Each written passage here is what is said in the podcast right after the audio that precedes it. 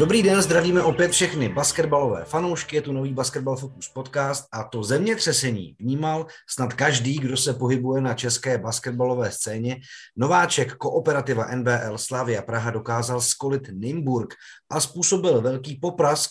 který český basketbal nepamatuje už dlouhá léta. Výhra 80-71 nad 18-násobným mistrem ukazuje dvě věci. Jak kvalitní kádr dokázal nový tým v nejvyšší soutěži poskládat a že Nymburk v úvodu nové sezony rozhodně není v pohodě, což konec konců dokumentuje i blesková výměna na trenérském postu, kde Lotyše Štelmaherse vystřídal sportovní ředitel Ladislav Sokolovský. O senzační výhře, nováčkovských zkušenostech a trochu možná i o Nymburku se v dnešním Basketball Focus podcastu budeme bavit s kapitánem SK Slavia a projektovým manažerem klubu Pavlem Pumperlou, kterého zdravím. Ahoj Pavle.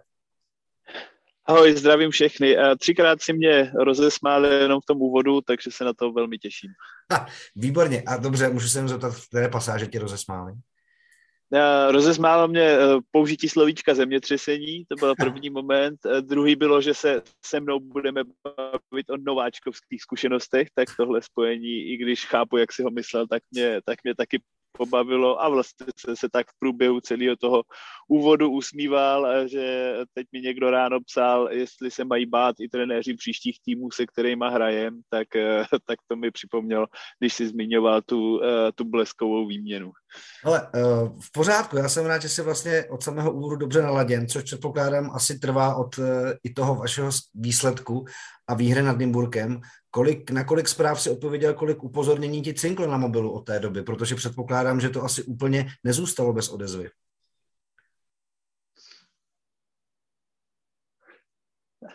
Nezůstalo, vlastně mě to hrozně překvapilo, protože mám pořád nějaký pocit, eh, že to vlastně nikdo ani příliš nesleduje, a což se ukázalo, že, že pravda není, poprask eh, okolo toho byl. A říkal jsem, eh, myslím, že jsem prohlásil všetně při pohledu na mobil, že tolik zpráv jsem měl naposledy v, po nějakým zápase v Číně,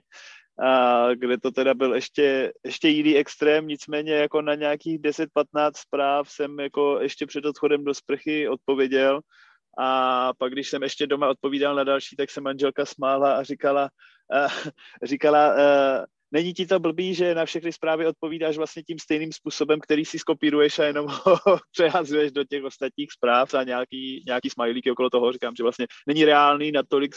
zpráv odpovědět každému svým osobním způsobem, takže doufám, že tím nikoho neurážím tím, že to teďka prozradím. Já myslím, že každý může být rád, že Pavel Pumprla asi najde čas odpovědět v tom svém nabitém programu projektového manažera, případně kapitána a uh, velmi činného uh, muže v dalších oborech uh, lidského bytí, ať už jsou to tvé podcasty nebo prostě věci, kdy se věnuješ péči vlastně o profesionální sportovce. K tomu se taky dostaneme, nebo aspoň v závěru bych se toho rád dotknul. Ale pojďme se trošku projít po tom zápase. Mě by vlastně zajímalo, Pavle, jak se nastavuje hlava na to, když se hraje s Nymburkem, jako myslím kolektivně. Ty jsi samozřejmě dlouhá léta byl na té silnější straně toho, že to na vás většinou někdo zkusil a většinou to nevyšlo, ale vy jste teď dostali Nymburk eh, v takové, řekněme, tápající, eh, v takovém tápajícím rozpoložení začátku sezony, tak eh, motivoval se nějak speciálně, chtěli jste to zkusit, věděli jste, že Nymburk je možná k poražení vzhledem k tomu, že do té sezóny nevkročil úplně přesvědčivě. Jak to vlastně před tím zápasem jako u vás probíhalo? Myslím, že ten stav Nymburka vnímali všichni, včetně i nových hráčů, který třeba nemají ponětí o jejich síle z posledních let, tak o té jsme samozřejmě nějakým způsobem mluvili před zápasem, ale zároveň to, co vnímali, bylo to, že ústí, které my jsme bez větších problémů porazili, tak těsně předtím Nymburk trápili, Děčín je porazil, my jsme tam odehráli v 6-7 lidech velmi dobrý zápas který ještě před poslední čtvrtinou měl taky šanci na úspěch. Takže v podstatě k žádnému extra motivování nedošlo, spíš jenom v kroužku před zápasem jsem zmínil, že ale to zmiňu uh, u spousty soupeřů, nejenom u Nymburka, že na jednu stranu je potřeba dát respekt tomu soupeři, ale nemít uh, přehnaný, který by se projevoval nějakým ustrašeným výkonem, že to je to poslední a že uh, jsme doma ještě neprohráli a nehodláme s tím proti Nymburku začínat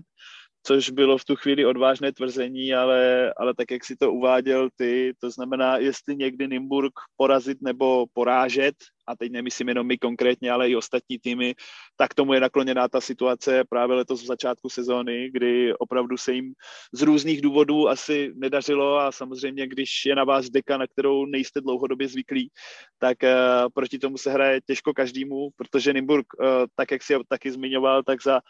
posledních x sezon za, odehrál spoustu vyrovnaných utkání a kdyby se počítali ty utkání, které se vyhrály až v posledních chvílích, tak by ten rozdíl byl samozřejmě jiný, než kolik těch porážek nakonec bylo ale to z velké části bylo způsobeno tím, až jsem se nad tím kolikrát ještě v dresu Nymburku podivoval, že ten soupeř nás měl úplně na lopatě, ale ta víra Nymburka a oproti tomu nedůvěra v možnost vy, vyhrát proti Nymburku na druhé straně způsobila to, že ten zápas i kolikrát nepravděpodobně ještě jakoby dopadl vítězstvím pro Nymburk. Ale tady tahle aura prostě může strašně rychle zmizet a to se ukázalo. Nepřesvědčivý výkony v lize mistrů, už jedna porážka a další tři zápasy, které, jestli se nepletu, skončily do deseti bodů tak eh, to zkrátka Nymburk nezažíval a jakmile, eh, jak se lidově říká, dáte soupeři čuchnout, a, a oni vlastně začnou věřit, že vůbec existuje možnost vyhrát, která do té doby jako tomu věřil občas někdo, tak eh, to samozřejmě může srazit do kolen i takhle kvalitní hráče a, a jenom jako doufám, že se, že se z toho zvládnou kluci velmi rychle dostat, protože silný Nymburk potřebujeme, aby za prvé táhl ostatní týmy k sobě nahoru, ale za druhé, aby nám neustále dělal dobrý jméno a dobrý čísla, dobrý index v evropských pohárech. Já se u tohohle možná ještě zastavím, protože ty přece jenom um, jsi člověk, který o Nymburku může povídat poměrně detailně. Čím si myslíš, že to je způsobeno? Protože to přeskupení cizineckého jádra týmu nebo prostě těch zahraničních eh, akvizic, to probíhá víceméně každoročně. Ale samozřejmě odešel Vojta Hruban jako, jako dlouhodobý lídr a tahoun. Přišel nový trenér, což samozřejmě také způsobuje něco uh, uvnitř toho týmu. Jsou tohle ty faktory, které se poskládaly, že to prostě Nymburku vlastně nehraje tak, jako v těch předchozích sezonách, jak jsi zmiňoval?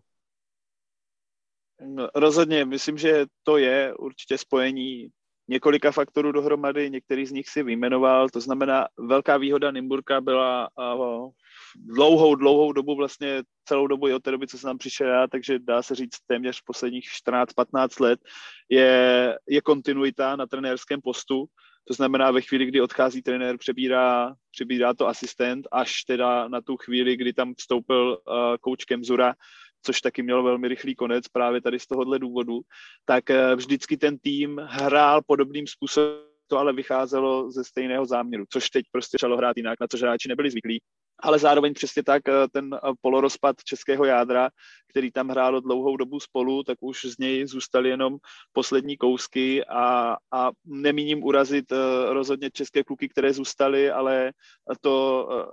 to nejlepší zřejmě odešlo, což se ukazuje tím, že je možnost toho angažma v zahraničí a, a odešli jak Vojta teď v poslední sezóně, ale byla vidět znatelně i odchod Martina Petr Bohačíky a, a Jardy Bohačíka vlastně zároveň v jednu chvíli. To znamená, ono tohle se hrozně těžko doplňuje a i když to člověk doplní, tak ono to trvá, než ti hráči zase v těch evropských pohárech získají zkušenosti a, a zároveň potom s těmi cizinci je to už vždycky trošku loterie a trefit to správně herně, ale i osobnostně, aby si to sedlo dohromady, je to trošku taková, taková alchymie. A bylo vidět i v ty sezóny, kdy jsem tam vlastně ještě byl já, že i když jsme to české jádro silné měli, trenéry jsme měli stejný, tak z jedné sezóny na druhou to skončilo a zejména teda v Lize mistrů tím, že se nepostoupil ze skupiny a pak vlastně podobný tým a složením a silou na první pohled hrál úplně úžasný basket a vyhrával, co se dalo a, a dostal se e, nebýt přerušeno covidem, tak bojoval podle mě o velmi slušný umístění příčky nejvyšší v Lize mistrů, dostal se do poslední osmičky, a, která se teda nakonec dohrávala už trošku jiným, jiným týmem kvůli covidu, tak uh, si myslím, že je pak hrozně těžký to vlastně trefit a když se všechny tyhle věci dají dohromady, do toho ještě zase zranění a jednoho z potenciálně klíčových hráčů v začátku sezóny, tak je to už, už tolik faktorů, který potom se strašně těžko jako dává ten tým dohromady a musí nějak začít fungovat. No a když se ještě ze začátku sezóny úplně nehraje přesvědčivě, tak už to jde pak jenom dolů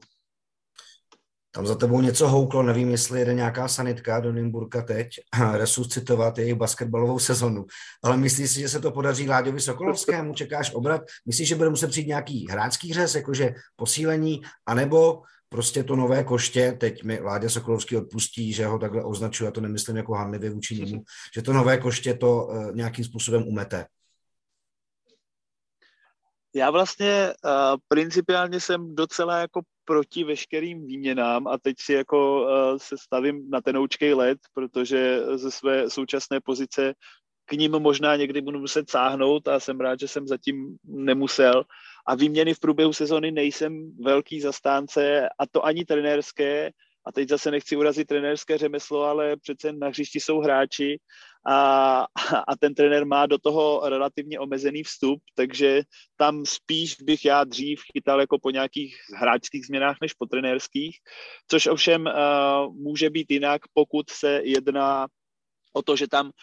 kvůli eh, té pozici osobnosti anebo eh, stylu, jaký trenér preferuje, tam je vyloženě nějaký problém, nějaký blok a nejde to dohromady tady z toho důvodu. Tam je to pak jasný. Většina trenérských výměn mi tak nepřijde, spíš mi to přijde takový ten lehce zbabilej krok, jako no, nefunguje to, nehrajeme dobře, tak prostě vyměníme trenéra, třeba se něco změní. Ono se logicky změní a změnit může, většinou to minimálně z začátku vypadá, že k lepšímu, protože je to nový impuls a, a podobně.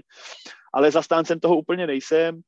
A nicméně tady mi to přišlo i z reakcí uh, lidí okolo, že to opravdu jako dohromady nešlo, nefungovalo, takže si myslím, že to asi nakonec bylo rozhodnutí správné a asi, uh, když je ještě možnost zachránit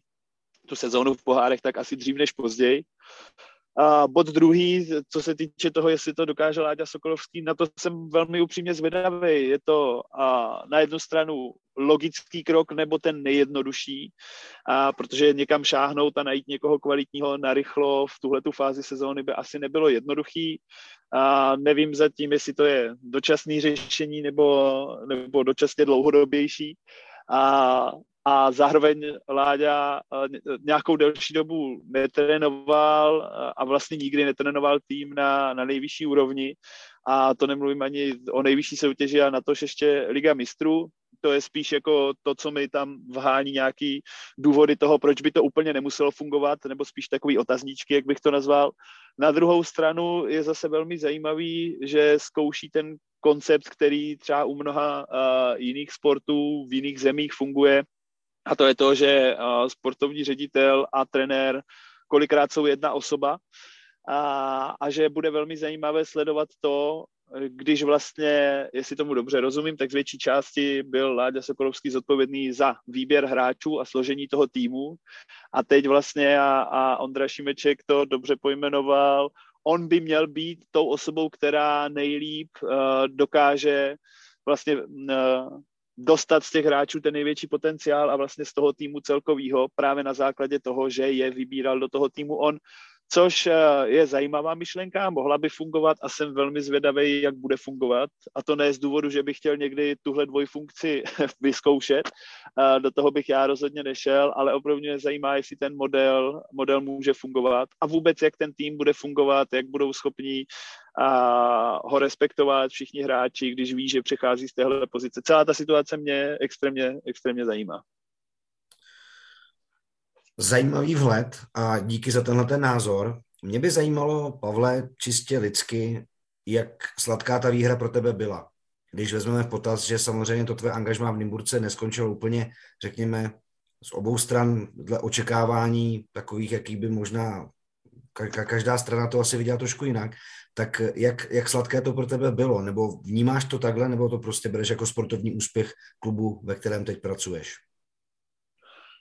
Eh, spíš ta druhá varianta, já jsem to kolikrát komentoval už, už v té době, ono se z toho dělalo eh, velké halo a, a pro mě tam byl šok spíš ta lehká jako nečekanost té, té situace, to, že to vůbec vzniklo ale principiálně jsem vlastně nebyl vůbec proti a být na jejich místě. Možná bych některé věci a způsob, jakým to bylo předáno, respektive způsob, jakým to bylo komunikováno ven a jaká rychlost, tak to bylo asi jediný, s čím jsem měl problém, že jsem vlastně nedostal možnost se ani jako připravit na to zareagovat, než mi začaly zvonit telefony od, od novinářů. tak eh, to byl jediný háček, který jsme si ale potom no, právě s Láďou velmi rychle vyříkali a oni uznali, že, že mi mohli dát prostor nebo minimálně mi o tom dát vědět. Takže to pro mě byla tím pádem uzavřená kapitola a já v tu chvíli, když to nebylo jednoduché, tak jsem si říkal, uh, že ono tohle bude pro něco dobrý, že ono to otevře a zase různé možnosti jinam, což se ukázalo mnohem dřív, ještě než jsem čekal, nejenom tím, že jsem uh, se rázem zapojil do Slávy, ale i moje ostatní aktivity, na které si narazil, tak dostali ten prostor a ten rozjezd, který, který potřebovali a, a Nimburkem, respektive mou časovou vytížeností kvůli Nimburku tak byly, byly přibržďovány, takže tam nastal uh, zase větší rozmach tam, takže já už jako zášť jsem už tehdy neměl, neměl téměř žádnou a, a teď už vůbec, takže spíš jsem to bral vyloženě jako sportovní úspěch, něco, co se si popravdě ani jako neříkal, že bych ještě chtěl v té kariéře zažít, porazit Nymburk, protože to se mi vlastně za celou kariéru pochopitelně nepovedlo. A jelikož ta správná možnost nebyla, tak, eh, tak mě to překvapilo, potěšilo, ale tak, jak to mám v poslední době eh, a vlastně to bylo i ke konci té minulé sezóny, že jsem sice měl velikou radost já sám, ale mnohem větší radost mi ještě dělalo sledovat vlastně tu radost, to štěstí okolo sebe. A to jak kluci, kteří si myslím taky nevěřili tomu, že, že vůbec budou někdy v kariéře moc říct, že, že porazili Nimburg, tak, tak to mě těší vlastně asi, asi ze všeho nejvíc, že jsem toho byl součástí, a, ale vlastně jako minimálně byl, byl u toho. No a jako výhra to ze sportovního pohledu byla naprosto zasloužená, oprávněná. Jakou bude mít hodnotu eh, pro tým, pro jeho sebevědomí, pro tu začínající sezonu, podle tebe? je to taková jako nebezpečná věc, když se podaří něco, něco takhle velkého. Je to potřeba udržet v těch správných kolejích, to znamená dostatečně vysoké sebevědomí je potřeba, protože a nic se v našich cílech nemění. Je to teoreticky výhra jako každá další. Co se týče počtu bodů do tabulky, výhodou může být to, že když se Nimburg zvedne a, a nikdo nebo málo kdo ho porazí v dalším průběhu sezóny, tak, tak se nám může hodit extra, protože budeme mít výhru, kterou naši soupeři v tabulce mít nebudou. Zároveň ale my pořád potřebujeme spíše porážet týmy, které uh, budeme mít okolo sebe, respektive chceme udržet pod sebou a to je ten klíč. No ale ta druhá strana té mince je to, že a takováhle výhra může to sebevědomí přehodit e, na ty špatné koleje a to znamená, najednou si věříme, že jsme nedotknutelní, že jsme schopni porážet každýho, což samozřejmě má k pravdě hodně daleko, respektive my potřebujeme věřit, že jsme schopni porazit každýho, ale nemůžeme si myslet, že se to, že se to stane samo a musíme dál pokračovat v té započaté práci protože dle papírových předpokladů stále máme tým, který bude patřit spíš do spodní poloviny tabulky, ale každý zápas, ve kterým dokážeme, že jsme schopni eh, porážet týmy, který by měly být nad náma, tak, eh, tak bude jedině dobře, protože uh, to je potřeba, aby jsme byli aspoň v těch místech tabulky, kde chceme, ale říkám, je potřeba to, jak se říká, a hodně zletně ne, neusnout na těch vavřínech a, a vlastně nenechat si to předůst přes hlavu u té vaší výhry byl, eh, byla výborná kulisa v hale v Edenu. Eh, jaký by to mohlo mít dopad na fanoušky, potažmo návštěvnost, protože to je samozřejmě věc, která trošku jako zarezonovala a je jako legitimní si myslet, že třeba víc lidí by to mohlo nalákat do haly na vaše domácí zápasy. Když ještě k tomu připočtu, že zatím máte 100% bilanci, protože vlastně jste doma 3-0. Pevně v to věřím a jde vidět, že zápas od zápasu to zatím jako po pár lidech, i když teď to skočilo hodně, což ale mohlo být právě zapříčeno za prvé Nymburkem, za druhé a naplánovanou spoluprácí s hokejovou sláví, kde po zápase přešlo ne nějaké extrémní množství, ale pár fanoušků přišlo z hokeje k nám. Zároveň na tom mělo podíl, i když jich byla relativně hrstka, tak fanoušci z Nymburka, protože ve chvíli, kdy uh, fanoušci soupeře bubnují a volají, tak uh, i ti domácí fanoušci mají nějakou tendenci ukázat, že přece pět lidí nepřeřve 500, takže začnou, i kdyby jenom víc tleskat a trošku fandit. A samozřejmě ta vyrovnanost toho zápasu a, a ta, ten nečekaný průběh, uh, bych to tak nazval, tak tomu rozhodně jenom, jenom přidávalo. A já jsem věřil, že eh, na nás od začátku sezóny bude chodit trošku víc pod dojmem toho, kolik lidí přišlo na ten konec sezóny, takže by to mohlo konec sezóny té minulé, takže by je to mohlo nalákat víc, ale zase nás to trošku vrátilo na zem v tom, že je potřeba to budovat a to nejenom po nějaké marketingové, propagační stránce, ale zároveň i po té stránce sportovní a přesně tím, že podávat co nejlepší výkony, a ono asi, asi nám tahle ta domácí série nevydrží celou sezónu, i když by to bylo krásný, kdybychom ten hrad chránili takhle,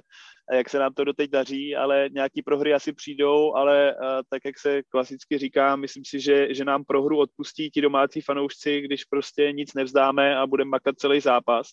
a o to já se primárně chci snažit, aby ten výkon byl postavený tady na tomhle, protože vím, že to ty fanoušky neodradí. Neodradí je prohry, odradili by je prohry se skloněnou hlavou a, a nedobojovaný a takový zápasy, který působí, že se na to ten tým vykašlá, takže věřím, že tohle bude velká pomoc, velká injekce a teď bude náš úkol, že když už ti lidi začnou chodit, tak, tak je udržet, aby se vraceli díky našim výkonům a zároveň tam jako postupně po jednotkách nebo nejlépe po desítkách lakali další, protože taková kulisa, jako byla teď, tak v tom se samozřejmě hraje mnohem líp, než když je eh, na tribuně 100-150 lidí. Dokázal bys nám nějakým způsobem prozradit, jaký byl koncept nebo idea toho, jak sestrojit tuhle tu sešívanou mašinu, jak se označujete. Je tam pár mladých kluků, velice talentovaných, eh, pár Američanů, ty jako zástupce toho zkušenějšího basketbalového cechu, tak jaký byl ten plán vlastně to eh, personálně poskládat, abyste byli konkurenceschopní um, v NBL? Uh, jedna věc je logický rozpočet, ze kterého bylo potřeba uh, vycházet, který si myslím, že teď už není žádný jako tajemství, že byl, uh, co se uh, peněz na hráče týče, tak jeden, jeden asi z nejnižších v soutěži, to znamená, musel s tím člověk uh, zacházet velmi opatrně a nerozhazovat někde nesmyslně. Já jsem se chtěl vyhnout tomu, abychom do týmu nabrali nějaké hráče, řeknu po 25 české, které, ale, kteří ale jsou takový, že proplouvají z jednoho týmu do druhého a už se nedá čekat, že by nějak jako extrémně zvýšili svoji výkonnost. Proto tam jsme nabrali spíš pár mladých kluků, kteří ten potenciál zatím mají mnohem větší, když zkušenosti menší. Zároveň jsme chtěli nějaký hráče, který trošku ale už zkušenost mají, což zejména eh, plní můj brácha, dejme tomu Robert Rožánek, i když v české soutěži to, toho neodehrál, neodehrál tolik, ale, ale kvalitu, kvalitu na to rozhodně má. A věděli jsme, že to budeme chtít dvěma až třemi cizinci, tedy Američany doplnit, protože mám stále tu tendenci kluky ze Slovenska nepočítat úplně jako, jako cizince, zejména pokud už něco v té české lize strávili, tak jak oba ti naši a, strávili, tak uh, jsme viděli, že budeme hledat jednoho rozehrávače a, a jednoho pivota, No a v podstatě ale ta jediná nit, která to, která to spojuje, je, že jsme si hodně dávali záležet na dvou věcech a to je charakterové vlastnosti to znamená vloženě, jaký ti hráči typově jsou, jak se budou hodit, hodit do týmu. A druhá věc byla skládat to tak, aby ono to možná zní tak, jako že to chce dělat každý, ale ono to tak není úplně pravda, protože kolikrát berou prostě ty hráči jako jednotlivce a nepřemýšlí úplně nad tím, jak ten tým do sebe zapadá a my jsme hodně dbali na to, aby si silné stránky jedních hráčů uh, pokrývaly slabiny těch druhých a samozřejmě naopak. To znamená, jako asi bychom nechtěli brát všechny, kdo jsou jenom střelci, hráče, kteří nejsou schopni bránit a podobně. Takže to mě na tom těší vlastně nejvíc, že se ukazuje, že ten tým jako ohromně bojuje, nevadí mu bránit, nevadí mu makat a zároveň tam nemá nějakou extrémní hvězdu, která by úplně vystupovala, že by ten tým si řekl, no když zastavíme tohle jednoho nebo dva hráče, tak jsme v pohodě. U nás a zatím i za těch pár zápasů se to ukázalo, tak většinou byl nejlepší střelec někdo jiný a může se to stát, že 6-7 hráčů eh, bude zrovna, nebo kterýkoliv z těch sedmi, možná osmi hráčů a vyskočí a bude nejlepším střelcem a to je samozřejmě pro ty soupeře strašně nebezpečný. No a jak eh, vlastně tě baví to, že eh, se vám takhle daří, protože ten váš projekt, to je zatím jako slovy básníků, se má pozitiva sociální jistoty. Jo? Vstoupili jste do toho, eh, vyhráli jste první ligu v krásném finále, podařila se vám baráž, teď, teď jste skolili Nymburk. Je jasné, že asi přijdou tuhé boje a kam vlastně se, chce, se chcete řadit, co je, co je jako tím, tím dlouhodobým plánem, co máte se sláví? A dlouhodobý plán, ten eh, nejdelší horizont je to, a nechci tomu dávat úplně jakoby počet let, protože ten se může dle spousty věcí hodně, hodně změnit, tak a, ale je ten dostat, dostat se do evropských pohárů, protože si myslíme, že Praha je místo, kde by ty evropské poháry a měli uh, se objevovat pravidelně a ano, vozí je tam, vozí je tam Nimburg, ale přece jenom pokud tam bude klub, se kterým ti fanoušci budou, budou mnohem uh, úzčej uh, spjatí, tak se tam z toho dá udělat pravidelný krásný event, aby ti lidi na to byli zvyklí chodit. Takže to je nějaký dlouhodobý cíl. No a pak, když se člověk podívá, jaký postupný kroky je potřeba udělat, tak je potřeba, aby hrál mezi nejlepšími dvěma, třemi, čtyřmi týmy. To uvidíme podle toho, právě jak ostatní týmy, které teď jsou v evropských pohárech, tak nás tam budou reprezentovat.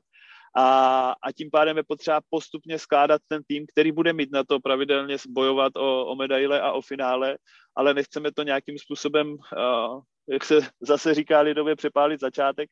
a to znamená, chceme to budovat postupně, chceme budovat takovýto český jádro, který v Nymburce taky trvalo docela dlouho, docela dlouho pozbírat a, a samozřejmě ta konkurence bude větší a nepůjdou k nám všichni potenciální reprezentanti.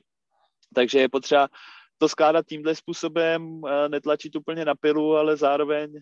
je potřeba to jádro nějakým způsobem budovat, posilovat a, a to, se, to se zatím daří, ale jak říkáš, budou přicházet prostě těžké okamžiky, teď to vypadá všechno strašně růžově a ono i v průběhu téhle sezóny. Tam, tam přijdou výkyvy, ten mladý tým je, ten, ten tým je mladý a, a ne úplně zkušený tím pádem a, a ono se to tak, jak se to děje úplně běžně, tak tam budou prostě okamžiky, kdy to, kdy to bude těžký, to bude dole, když se uh, nazbírá několik proher za sebou. Když bych byl rád, kdybych se v tomhle pletl, ale bohužel tak to většinou, většinou funguje, takže tam se víc ukáže ta síla, jestli jsme na té, na té správné cestě, nebo jestli se to pak začne nějakým způsobem rozpadat, ale, ale věřím, že to dokážu zachytit relativně v začátcích a že ve spolupráci s, s Benem, trenérem, tak, tak tomu dokážeme zabránit, aby, aby k tomu nedošlo úplně až, až na to dno, kde to nikdo nechceme vidět. To mě vlastně trošku zajímá, jak ty vlastně z pozice vlastně činovníka klubu i kapitána. Jaký je tvůj vztah uh, s trenérem Pavlem Benešem, když vy se samozřejmě znáte ještě jako i hráči, takže to asi bude hodně na takové jako osobní rovině. Předpokládám, že společně řešíte ty věci kolem klubu a kolem týmu. Jo, teď jsme, se, teď jsme se zrovna bavili o tom, jak křehký, uh, křehký je náš vztah, jelikož nevíme, uh, kdo může první koho vyhodit. Jestli já jako uh, manažer ho trenéra, nebo on jako trenér mě hráče. A což samozřejmě je ve velké nadsázce, protože uh, to skládáme spolu, pracujeme v úzkým tandemu a včetně toho skládání týmu, tak tam vlastně je jasný podpis nás obou, a, a takhle jsme to eh, chtěli od začátku. Začím to evidentně funguje dobře a samozřejmě eh, je tam potřeba veliká otevřenost a, a, a nějaké ústupky v tom, že já jako hráč logicky nechci mít úplně nějaké výhody, ale z pozice manažera zase nemůžu být vždy na všech trénincích a, a je potřeba nějaké ústupky a je potřeba nejenom mluvit o tom otevřeně jako vzájemně s trenérem, kde nějakou tu dohodu na tohle máme, že, že ty role jsou jasně rozdělené a já nebudu z nějaké pozice manažera mu říkat na tréninku, jak má trénovat, to, to vůbec a naopak tam mám maximálně vstup jako zkušený hráč a můžu říct něco, něco svého, ale ta otevřenost je zejména potřeba vůči zbytku týmu. Říct, hele, tahle, tahle pozice a, a nemůžu si dovolit něco takového, že přijdu a řeknu, jestli mi nepřihraješ, tak dostaneš pokutu, protože to samozřejmě by absolutně rozházelo a tady tenhle taky křehký vztah to znamená otevřeně o tom mluvit, proč, co, co a jak je, jak může fungovat a zároveň říct těm hráčům, že a vzhledem k mé pozici to vůbec neznamená, že nebudete se mnou komunikovat e, jako se spoluhráčem. Naopak, pokud se vám cokoliv, co dělám nebo nedělám na hřišti, nebude líbit, tak o tom otevřeně mluvit. A pak už je tam ale ta moje důležitá role v tom, že to musím, nesmí pak e, moje ego vystrkovat růžky a musím to umět přijmout e, i od toho nejmladšího hráče, který třeba nehraje, tak říct, hele, proč si mi nepřihrál, tak říct, jo, moje chyba a, a umět vlastně tady tuhle zpětnou vazbu přijmout, což někdy uh, může být velmi těžký, ale zatím se mě to daří a nevidím důvod, proč by to tak nemělo být dál. Rodinná pouta, musím se taky zeptat, jak moc tě baví, že to vlastně může všechno prožívat s bráchou, tohle to, co zažíváte v Slávii. Uh, no jako super to je. Uh, co si budeme povídat, tak jako uh, Brácha zatím neměl příliš možností v té kariéře jako uh, něco uh, velkého povyhrávat. To znamená, už bylo vidět, jako, že vůbec ta výhra v té první lize, nejenom pro ně, ale pro spoustu dalších, byla, byla významná, i když to je prostě jenom výhra v první lize. Tak, uh, tak tam ta radost byla velká. Samozřejmě ta sdílená radost je, je o to větší, když, když je to takhle a, a jenom to, že ho mám prostě blízko, že se můžeme jako téměř každý den vidět a, a výdají se často i, i naše rodiny a takhle, tak uh,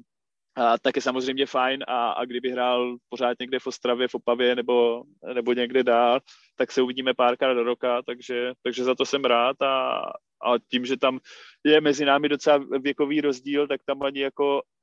jsme ani v mladším věku vlastně logicky nemohli mít nějaký konkurenční boje, takže to tak není ani teď a o to pohodovější to je. A, poslední věc, která se dotkne tvých eh, aktivit i mimo palubovku, což jsem eh, v úvodu podcastu naznačoval. Eh, ty jsi autorem podcastu Cesty vítězů, který mimochodem posluchačům doporučuju. Nehráme se na žádnou konkurenci, je to prostě zajímavé povídání s lidmi, kteří mají o sportu hodně co říct, takže to doporučuji za prvé. A za druhé se taky věnuješ vlastně jak to říct, vzdělávání sportovců, jako, jak, se, jak naložit s obdobím po kariéře, pohovoř o tomhle tom, jak to vlastně, jak ti to naplňuje, jak se s tomu dostal a jaký je smysl toho všeho pro tebe. Mm-hmm.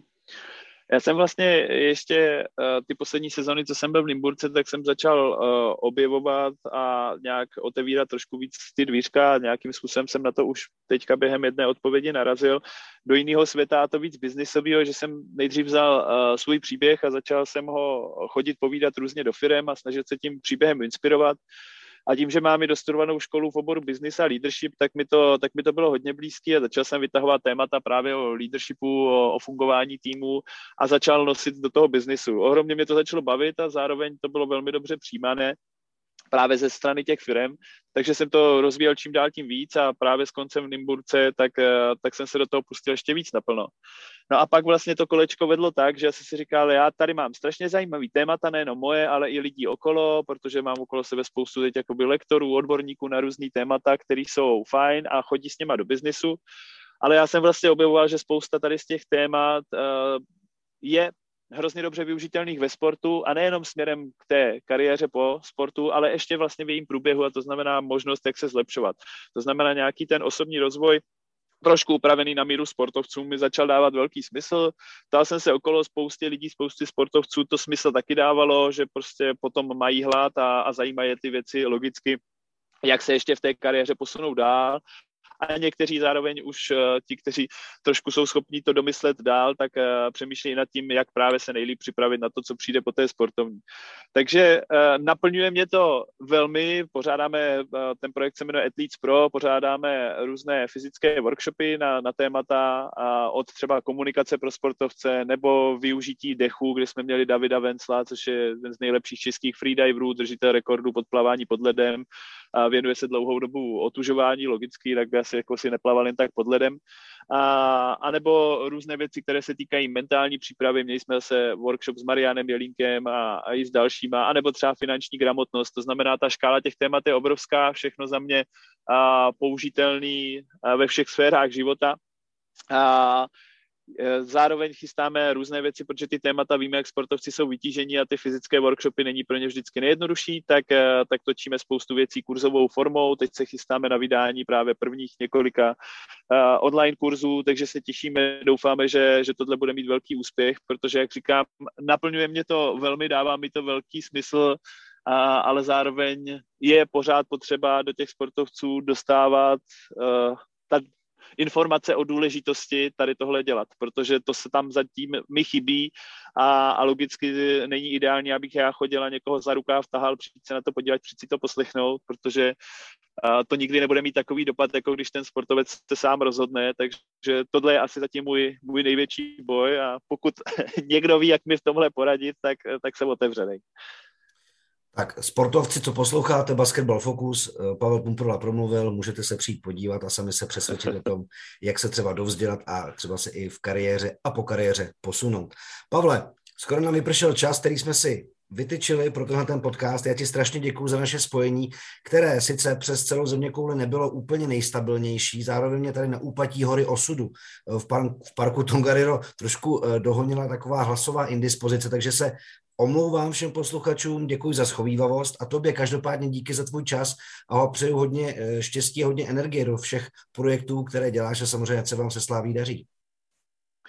Díky moc a já jsem eh, cítil na dálku tvou hlasovou indispanovanost, tak jsem byl ukecanější než obvykle, abys moc nemusel ty. Eh, já ti za to strašně děkuju, jsem rád, že jsme napojení na takovou vzdálenost a, a, a vnímáme se, takže díky ti moc, ale samozřejmě bylo to hlavně o tvých postřezích a o tom, co máš ohledně Slávie a, a, svém, a tom zápase a, a všem, co vás čeká, bude čekat, co máš tomu co říct. Takže díky moc, Pavle, a díky, že jste poslouchali Basketball Focus podcast. Mějte se hezky.